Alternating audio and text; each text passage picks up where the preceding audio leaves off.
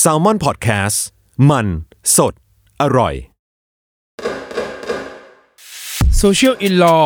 กฎหมายอยู่รอบตัว เพียงแค่เราไม่รู้ตัว กับผม ทนายโจ อัครพล เถื่อนพึ่ง สวัสดีครับ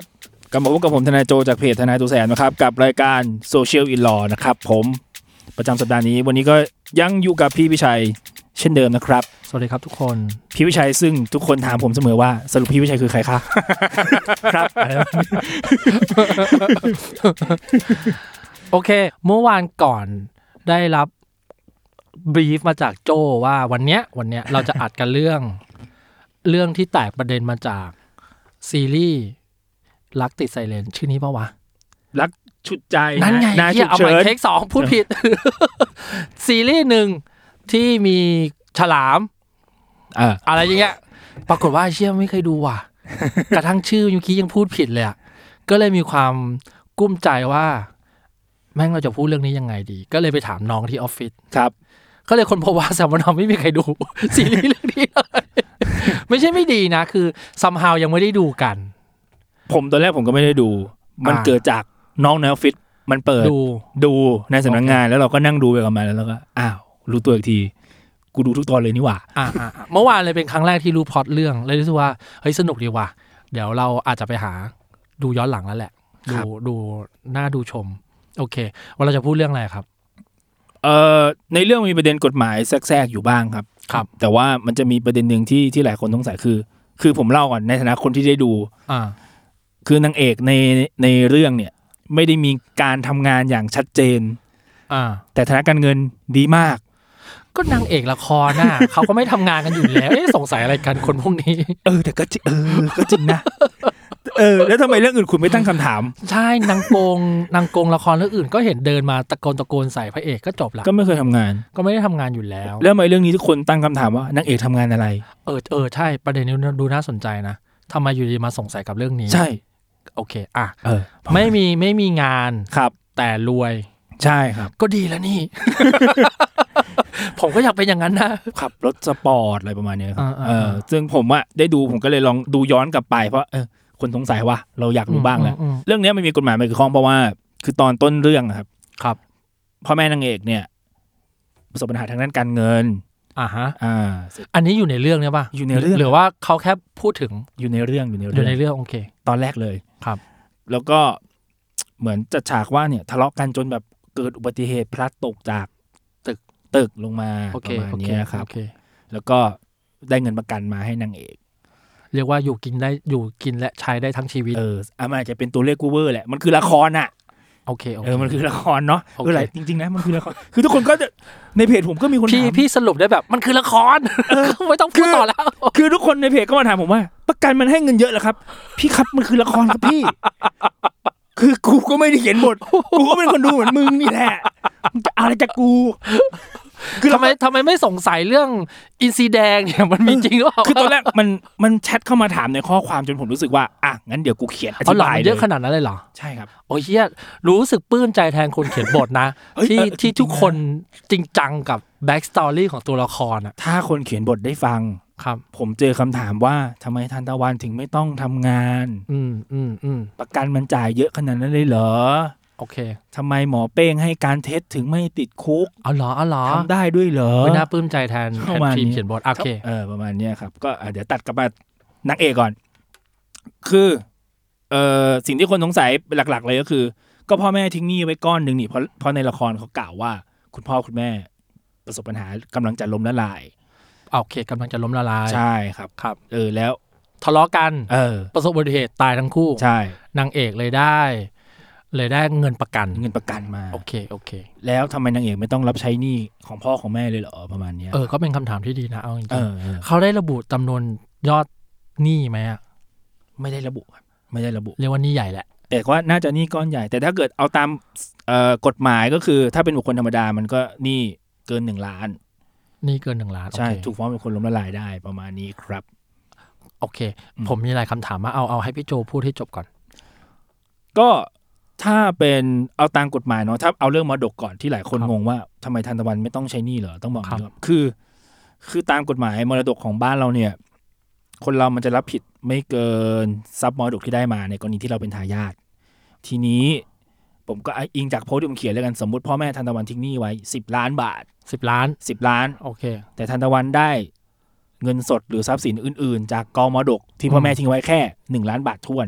โอเค ทานตะวันก็จะรับผิดแค่หนึ่งล้านบาททวน เรียกว่าไม่ได้มรดกก้อนนั้น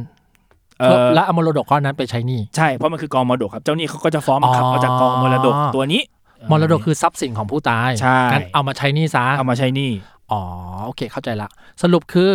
พ่อแม่ที่มีหนี้สิน ครับ แล้วเสียชีวิต ครับ หนี้สินของพ่อแม่จะถูกส่งต่อให้กับลูก เอ้ยไม่ใช่สิพูดใหม่ ลูกจะใช้หนี้เท่ากับจำนวนมรดกที่ทิ้งไว้เท่านั้น ที่ได้รับมาส่วนตัว ถ้าถ้าสมมติบังเอิญว่าลูกมีสามคนครับพี่ใหญ่มัน โอเค หารสามสมมติว่า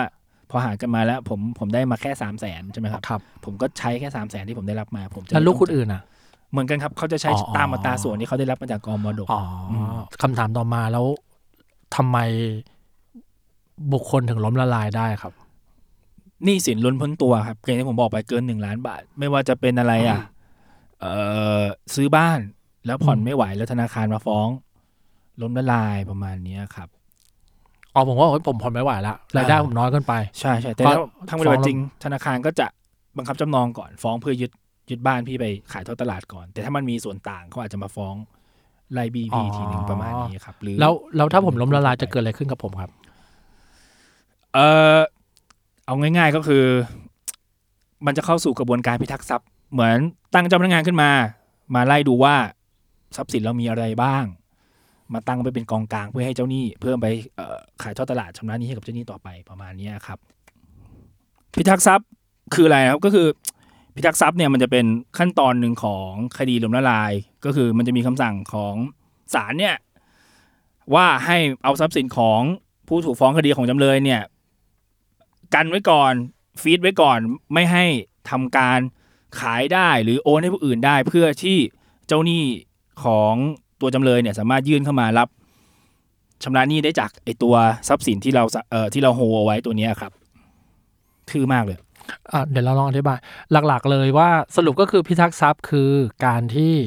สมมติผมอ่ะถูก อ่า เป็นคนบุคคลล้มละลาย ครับ ผมมีบ้านหลังหนึ่ง ครับ บ้านหลังเนี้ยจะถูกพิทักษ์ทรัพย์ ครับ ไม่ใช่พิทักษ์ให้ตัวผม ครับ พิทักษ์ให้กับเจ้าหนี้ของผม ถูกครับ ก็เท่านั้น โอเค เออ แล้วสมมุติถ้าผมมีเจ้าหนี้ห้าเจ้า เจ้าหนี้ห้าเจ้านั้นก็จะเดินมาเจอกัน ครับ แล้วบอกว่าบ้านหลังเนี้ยขายได้เท่าไหร่ แล้วเอาเงินไปแบ่งกัน ประมาณนั้นครับ โอเค ครับ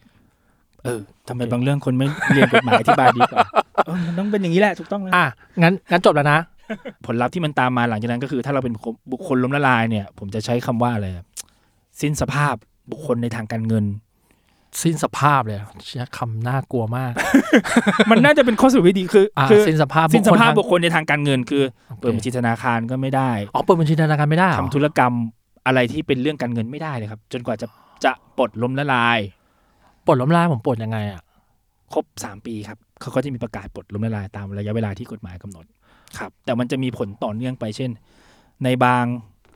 ธุรกรรมบางอย่าง หรือพี่จะไปทำอะไรต่อในอนาคตเนี่ยเขาจะบางอย่างมันมีข้อห้ามว่า ถ้าคุณเคยเป็นบุคคลล้มละลายมาก่อนครับ คุณทำไม่ได้ คุณสมัครไม่ได้อะไรประมาณเนี้ยครับ อ๋อ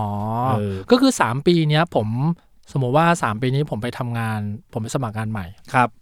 ผมก็ต้องรับเป็นเงินสดเนี่ยเหรอผมจะไปเปิดบัญชีธนาคารไม่ได้ใช่ปะ คือยังชีพปกติได้ทำอะไรได้ครับ แต่ว่าเออในธุรกรรมบางอย่างผมจะคำว่าอะไรดี จะมันอยู่ที่ระเบียบแต่ละแต่ละหน่วยงานไปอะครับ ว่าว่าสามารถทำได้ไม่ได้ยังไงบ้างประมาณนี้ ในระยะเวลา 3 ปีนี้ผมใช้หนี่หมดหรือไม่หมดก็ตาม ผมจะหลุดจากการเป็นบุคคลล้มละลายใช่ไหมครั ใช่ครับ อ๋อ ก็จะปลด แต่มันก็จะมีเรียกว่ามีสเตตัสบางอย่าง อยู่แบ็คเป็นแบ็กกราวที่ทำให้ผมไม่สามารถทำธุระทางการเงินบางอย่างได้ ใช่ใช่ อ๋อ มันแล้วแต่ระเบียบแต่ละอย่างคือถ้าไล่หมดผมก็จำไม่ได้ขนาดนั้น แต่ว่าเออมันอาจจะมีผลอื่นในอนาคตเช่นสมมติถ้าบังเอิญว่าเราเอ่อต้องเป็นผู้จัดการมรดกของของคุณพ่อคุณแม่เราในอนาคตจังหวะที่เราเป็นบุคคลล้มละลายอยู่เนี่ยเป็นผู้จัดการมรดกพ่อแม่ตัวเองไม่ได้ อื อืม ม ประมาณนี้ครับ อืม เอออ ม จะได้จะได้แบบเห็นภาพชัดๆว่า ถ้าคุณเป็นบุคคลล้มละลายบางสิทธิ์บางอย่างมันหายไปด้วย อ๋ออ ม แล้วสิทธิ์นั้นผมสามารถเรียกคืนได้ไหม ถ้าปลด อ๋อต้องปลดห ถ้า นี้ ถ้าปลดแล้วมันก็จะกลายเป็นไม่ได้เป็นบุคคลล้มละลายแล้วครับ แต่ทีนี้บางบาง บางรายการที่ผมเคยเจอเนี่ยเขาจะฟิกเลยว่าถ้าคือคุณเคยเป็นบุคคลล้มละลายมาก่อน คุณไม่สามารถจะยื่นได้ทำได้ประมาณเนี้ยครับ อ๋อเหรอครับ เออ อ๋อโอเคโอ ครับ เคอ่ากลับมาที่นางเอก ครับ พ่อแม่เป็นบุคคลล้มละลาย ใช่อ่ะครับ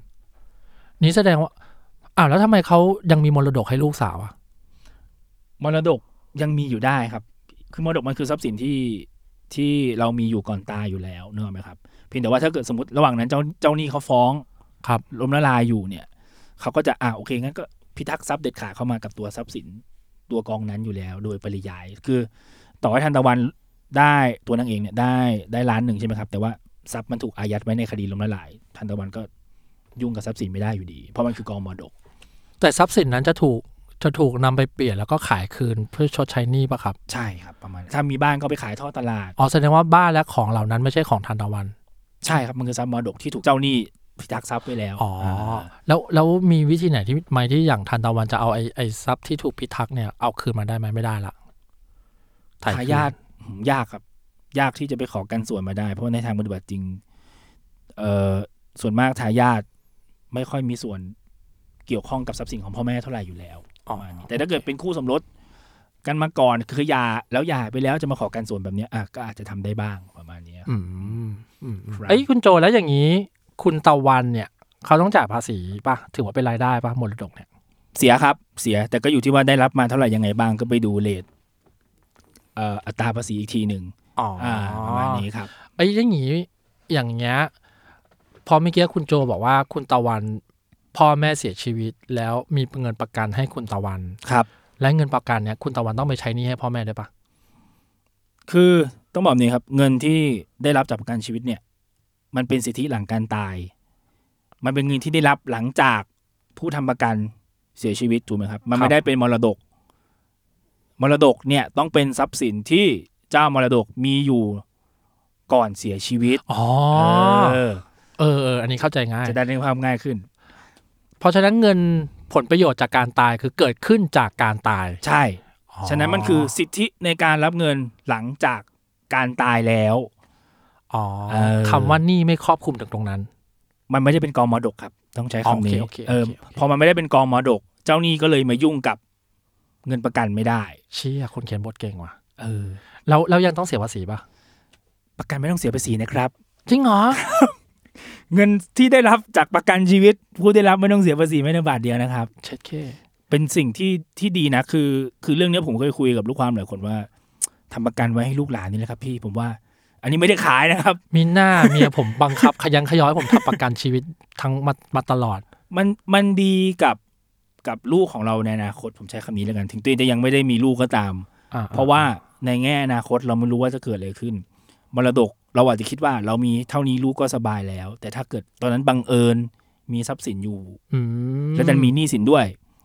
แล้วถ้ามันหักกบกันแล้วไม่เหลืออะไรเลยล่ะครับ อืม เออกลายเป็นลูกก็ไม่ได้อะไรอยู่ดี อ๋อเออเออเอออันนี้ อันนี้ดีจัง เพิ่งรู้เลยนะเนี่ย มันเป็นมันเป็นเอ่อเงินที่เราส่งต่อให้ลูกโดยที่เจ้าหนี้ก็มาวุ่นวายอะไรไม่ได้เลย โอเค เข้าใจละ อืม รีบไปทำประกันเพิ่ม คุณทำนะ ผมผมแนะนำคือลูกความผมหลายคน เวลาผมแนะนำว่าให้ทำตัวประกันเพิ่มเขาจะไม่ค่อยเข้าใจเท่าไหร่ เออ คนไทยจะมีอคติกับประกัน นะ จริง ๆ บริษัทประกันต้องเข้าแล้วนะครับ แอด โพสต์นั้นเนี่ยมีคนขายประกัน แชร์ไปขายกัน เหร เย อ อะมากครับ หรอ ทุกวันนี้ก็ยังแชร์ไปขายประกันกันอยู่ เจ๋ง โดยที่ผม ว่ะ ไม่ได้เปอร์เซ็นต์อะไรเลย ดูสิเนี่ย แอดคนเข้าแล้วนะเนี่ย ผมพูดเปิดชง เข้มสักขนาดนี้ โอ้ผมชงเข้มมาแล้วมากเลยนะ ผมบอกเลยว่าแต่ก็ดีนะคือ คือมันก็อย่างน้อยโพสต์นั้นทำให้คนตระหนักแล้วว่า เอ้ยเออ ซื้อประกันทิ้งไว้อีกอีกเพื่อเป็นมรดกให้ลูกอีกก้อนหนึ่งต่างหากมันก็เป็นเรื่องที่ดี อ๋อ บางทีเขาก็ทวีตว่าประกันคือมรดกเหมือนกัน ใช่ครับ ซึ่งทางทางกฎหมายมันไม่ได้เรียกว่าเป็นมรดกหรอก ในทางกฎหมายมันไม่ใช่มรดก โอเค มันคือสิทธิรับเงินหลังการตายแต่ว่า แต่ตามหลักการมันใช่ ใช่มันเพิ่นก็คือเงินที่คุณทิ้งไว้ให้ให้ อ่ะ คนข้างหลังอ่ะ โอเคโอเค เออประมาณเนี้ยครับ เมื่อวานมีน้องคนหนึ่งบอกถามว่า ฉลามเป็นน้องสกาย ฉลามเป็นน้องสกาย เราก็เลยถามว่า อ๋อ ฉลามเป็นพี่ของสกายเหรอ น้องไอสัตว์ไม่ใช่ ฉลามนักแสดงชื่อสกายพี่ แต่เรื่องเรื่องเนี้ยผมผมเล่าเลยแล้วกันไหนๆก็เมื่อกี้เกรินไปแล้วนะเรื่องนี้ผมอินกับ หมอเป้งมากครับพี่ เหรอ ครับ ทำไมอ่ะ เพราะว่าเขาเดินทะลุกระแพงได้เงี้ยเหรอ ใช่ครับพี่ไม่ทุย ใช่ไม่คือผมอ่ะเอาอันนี้เราตรงๆว่าเราเราก็เป็นคนแบบหมอเป้งแหละ เราบ้างงานอ่ะคือช่วงหนึ่งชีวิตผมก็คือรู้สึกว่า ช่วงเป็นทนายช่วงแบบกำลังรุ่งเรืองหน่อยช่วงนั้นอีโก้เยอะเรารู้สึกสนุกกับการคุยกับลูกความ อืม ไปศาลไปโน่นไปนี่ตลอดเวลาจน จนเออก็ละเลยแฟนไหมอันนี้ยอมรับตรงๆว่าละเลยเลยนะใช้คำนี้เลยเหมือนในละครทุกอย่างเลยครับ อื มันก็เลยทำให้ผมอินกับละครมาก แต่ว่าก็คือเราก็มองเหมือนหมอเป้งอะก็กูทำงานน่ะกูมีเหตุผล แล้วผมว่ามันมันมีช่วง มันจะมีคนประเภทที่มีช่วงช่วงหนึ่งของอายุที่หัวปักหัวปั๊มกับงานอะ ใช่ เหมือนเรายังไม่ได้อะไรบางอย่างจากงานอะแล้วเราต้องการสิ่งนั้นให้ก่อนอะ ใช่ครับ เออผมก็เป็น แล้วพอพอรู้สึกว่า พอเราได้อะไรบางอย่างจากสิ่งที่เราตั้งเป้าไว้แล้วอะมันเดี๋ยวมันเฟดไปเองอะ อืม หมอเป้งคงยังไม่ได้มั้ง คือหมอเป้งในละครเขาจะมีปมว่าคือทำคนไข้ตายก็เลยต้องทุ่มเทอะไรประมาณเนี้ยครับ อ๋อ เพราะแต่ผมไม่ถึงขั้นนั้น ผมก็แค่เป็นคนบ้างงานทั่วไป อืมอืม ปกติแต่เพียงแต่ว่า ตอนนั้นก็แฟนก็จะแบบกินข้าวไหมโน่นนี่นั่นเราก็ไม่ไป อืม ไม่ว่างโน่นนี่อะไรประมาณเนี้ยก็เลิกก็เลิกแบบในละครเลยนะก็คือเลิก เจ็ด เพราะ เค ว่าก็เลิกแบบ รอ คือคือตอนนั้นเราก็ไม่เข้าใจหรอกว่าอะไรวะทำไมไม่เข้าใจกูวะอะไรประมาณนั้น อ่าอ่าอ่า แต่ละครนี้เออพอเราได้ดู ดูจบตอนแรกผมก็ยังไม่อินกับกับการที่นางเอกไปเลือกอีกคนหนึ่งเท่าไหร่แต่พอ มีโอกาสได้ดูรีรันอีกรอบพอลูกน้องเปิดดูแล้วนั่งร้องไห้ หรอ ครับ ลูกน้อง เชี่ย อินมากเราก็เลยพอมานั่งอ๋อเออ มองในมุมผู้หญิงเขาก็แบบ ผมมันไม่อยากบอกเลย ผมพูดไปแล้วก็เขิ น ผมมาดูภาพในใน Facebook เนาะคนที่แคปแคปแคปแคปมา ครับ แล้วมันชอบมีชอบมีคุณซันนี่อะที่มีอีอีผงวุ้นวุ้นๆสีชมพูสีชมพูอะ เอ่อในละครมันจะเป็นเอฟเฟกต์ตอนทะลุกำแพง ผมอะ ไม่รู้ว่ามันคือเอฟเฟกต์เอฟเฟกต์พลังวิเศษ ครับ ผมนึกว่า ซันนี่จะตาย กูมั่วชิบหาย เพิ่งมารู้เมื่อวาน ว่าอ๋อ มันมีพลังพิเศษ ที่มันเดินอะไร ทะลุกำแพง ไปหากันได้อะไรเงี้ยอ๋อผมอ๋อเพิ่งรู้เมื่อวานเออกลับมาความบ้างงาน ผมก็เคย ช่วงที่ทำเอเจนซี่ใหม่ๆผมก็ผมก็เป็นแบบนั้นนะ อารมณ์ฉุนเฉียวมีความเป็นไบโพล่านิดนึงโวยวายโวยวายโกรธแฟนง่าย พูดไม่เข้าหูก็โวยวายใส่เขาอะไรเงี้ย เนี่ยเห็นไหมผู้ชายทุกคนเป็นแบบนี้แหละ ผู้หญิงคุณต้องเข้าใจเราด้วย ทำไมจากรายการกฎหมายกลายเป็นราย การ เพื่อนผู้ชายถึงเพื่อนผู้ชาย โม วะ โหโมโหนะเฮ้ยอุ๊ยแต่แต่ว่าตอนนั้นในเพจผมก็ดูเดือดนะพี่ มันจะมีคนที่แบบทีมน้องฉลาม ทีมหมอเป้ง แล้วฉลามเขา ที ไม่บ้างานเหรอ เป็นเป็นเขาเรียกอินเทอร์นอินเทอร์หรือเอ็กเทอร์นหมอฝึกขัดปี อินเทอร์ หกะ intern intern เอออินเทอร์ อ๋อเขาไม่ได้บ้างอ๋อเป็นอินเทอร์ อินเทอร์อยู่ ยังพอมีเวลาบ้าง ประมาณนั้นครับ อ๋อ ประมาณนั้นก็ก็เลยน่ารักใสๆตามแบบก็นักศึกยังก็ยังถือเป็นนักศึกษาอยู่เนาะนักศึกษาแพทย์อยู่ สาวๆก็จะชอบ อ่า เอ โอเค อประ โอ มาณ เค เนี้ยลูกเพจผมนี่เข้ามาด่าผมเลยนะพี่ตอนผมบอก ทำไม ว่า ถึงด่า ผมทีมหมอเป้งไง แค่นี้ด่าก็ได้ ด่า แว เลยด่าเลย เชื่อคนสมัยนี้ ผมอยากเปิดคอมเมนต์ให้พี่อ่านมาก เอามาคิด มันก็จะมีทีมเลยทีมทางตะวันที่แบบว่าก็ทำไมก็จะเลือกฉลามประมาณเนี้ยเออแต่ว่าก็ต้องถ้ามองในแง่แบบประสบความสำเร็จในการทำให้คนดูอินกับละครได้ ผมเชื่อว่าละครเรื่องนี้ สุดยอดนะ เออเออเออ สุดยอดจริง ๆ นะ แต่ว่าน้องที่ออฟฟิศก็ชมมากว่าโปรดักชันดี อืม โปรดักชันถึงมากอะไรเงี้ยแล้วก็บทบทนี้เราไม่ต้องพูดกันแล้วเนาะมันดีอยู่แล้วแหละ เพราะว่าทางทีมนี้ทีมผู้สร้างเขาก็เรียกว่าจริงจังกับในแง่ความเป็นบทอยู่แล้วแหละเราว่าเขาก็ทำถึงแน่ๆอยู่แล้ว ดีครับ ไว้ใจได้ ถึงประเด็นกฎหมายก็ก็โอเคกว่าละครหลายเรื่องที่ผมเคยดูมา มม คือละครไทยส่วนมากก็จะแบบแล้วเรื่องกฎหมายจะทำแบบ ใช้คำว่าอะไรใช้คำว่าโง่ๆเลย ก็ได้ ไม่ได้มีความสมจริงสมจังอะไรเลย แต่เรื่องนี้เออมันมีการไปพบทนายความมีการพูดถึงประเด็นข้อกฎหมายโน่นนี่นั่น ซึ่งซึ่งบางปมมันไม่เฉลยจนจนจนจบ เช่นเรื่อง การให้การเท็จของหมอเป้งที่ออกตัวรับแทน แฟนว่าคือแฟนเป็นคนในเรื่องอ่ะแฟนเขาขับรถชนคนเสียชีวิต อ๋อ เออเสียนี้เหมือนเหมือนช็อกแล้วความจำหายไปช่วงหนึ่ง เอามีด้วยเหรอ มีมีครับ แล้วแล้วหมอเป้งก็แมนแมนๆบอกรับผิดแทน เออเออ เอ เอ อ อ แต่ตอนหลังก็เหมือนพอความจำกลับมาเขาก็มากลับคำให้การกันใหม่ประมาณ เฮ้ยแล้วในโลกความเป็นจริงมีปะตกใจจนความจำเสื่อมอ่ะ ผมเคยได้ยินเพื่อนที่เป็นหมอเล่าให้ฟัง ไม่ไม่ถึงว่าพี่อะเคยเจอไหมหรือว่าพี่เคยได้ยินไหมว่า เคยมีเคสนี้เกิดขึ้นอ่ะ ไม่เคยครับ อืมอืมอืม ถามว่าไอ้ภาพตัดตอนชนอ่ะมีไหมมีที่แบบว่าหลังจากชนแล้วจำไม่ได้ว่าเกิดอะไรขึ้นบ้างอะอันนี้เคยเจอครับที่ว่า อืมอืม ลูกความผมแบบจำไม่ได้จริงๆครับ รู้แต่ว่าภาพภาพสุดท้ายที่เห็นก็คือ ชนแล้ว แล้วก็ช็อกไปเลย แล้วก็ตัดไปเลย หลังจากนั้นเกิดอะไรขึ้นบ้างเขาบอกเขาจำไม่ได้ อืมอืมอืม ตอนตำรวจไปให้ปากคำก็คือเขาก็รับแค่ว่า ผมผมขับจริง แต่หลังจากนั้นเกิดอะไรขึ้นบ้าง ผมไม่รู้เรื่องเลยมันหายไปหมด อืม เออประมาณเนี้ยครับเคยเจอแต่เคสแบบนี้ แต่ยังจำได้ว่าก่อนเกิดเหตุ ฉันขับ อืม เออ แต่ผมว่ารถชนแล้วสะดุ้งจนจนจำความจำเสื่อมอะมันก็ไม่เซนนะไม่ถึงในแง่ เราก็เคยอ่านเจอมาว่าฝรั่งเคยมงเคยมีอะไรอย่าง ใช่ เงี้ย แต่คือแต่ว่าหมอที่เป็นเพื่อนผมก็เล่าให้ฟังว่ามันมีจริง ๆ นะ ที่แบบคนเรา ความจำหายไปช่วงขณะหนึ่ง อืมมันเหมือนมันเหมือนกับที่อ่านเจอว่าบางครั้งคนเรามันจะมีแบบคาแรคเตอร์เอกคาแรคเตอร์หนึ่งโผล่มา ถ้าเกิดเราถูกถูกเกิดเหตุการณ์ที่แบบจิตใจแม่งช็อกมาก ๆ จนแบบกูไม่เอาละมึงอีกคนหนึ่งรับรับงานไปเลย ก็ก็มีเหมือนกันอืมอืม อืม อืม ประเด็นนี้น่าสนใจนะผมเดี๋ยวถ้าเกิดมีโอกาสจะลองหาคดีที่มันเป็นแบบ สติหายไปช่วงหนึ่งแล้วเกิดอะไรขึ้นบ้าง มีผลทางกฎหมายยังไงขึ้นมาคุยดีกว่า อาจจะไม่ได้เป็นคดีในไทยก็ได้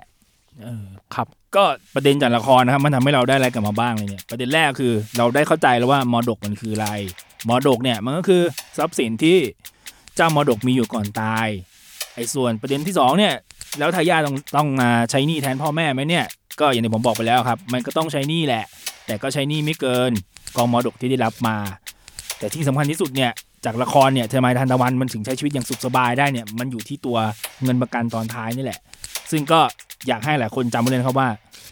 เงินที่ได้จากประกันชีวิตเนี่ย มันไม่นับเป็นกองมรดก มันคือสิทธิหลังการตาย ซึ่งคุณสามารถส่งต่อเงินให้กับทายาทของคุณได้ โดยที่ไม่ต้องเสียภาษีด้วยแม่ชงเข้ม ทำไมยังไม่มีเข้าอีกนะ เราไม่เข้าใจเลย ประกันต้องเข้าสักตัว ก็สำหรับสำหรับสัปดาห์นี้นะครับ ก็รายการ Social in Law ก็จบแค่นี้ก็พบกับผมทนายโจกับ วิชัยครับผม ได้ใหม่นะครับ ทุกวันพุธทุกช่องทางของ s ซ l m o n Podcast สำหรับสัปดาห์นี้ก็ขอลาไปก่อน สวัสดีครับ สวัสดีครับ ช่วงเปิดประมวลกับทนายตัวแสบ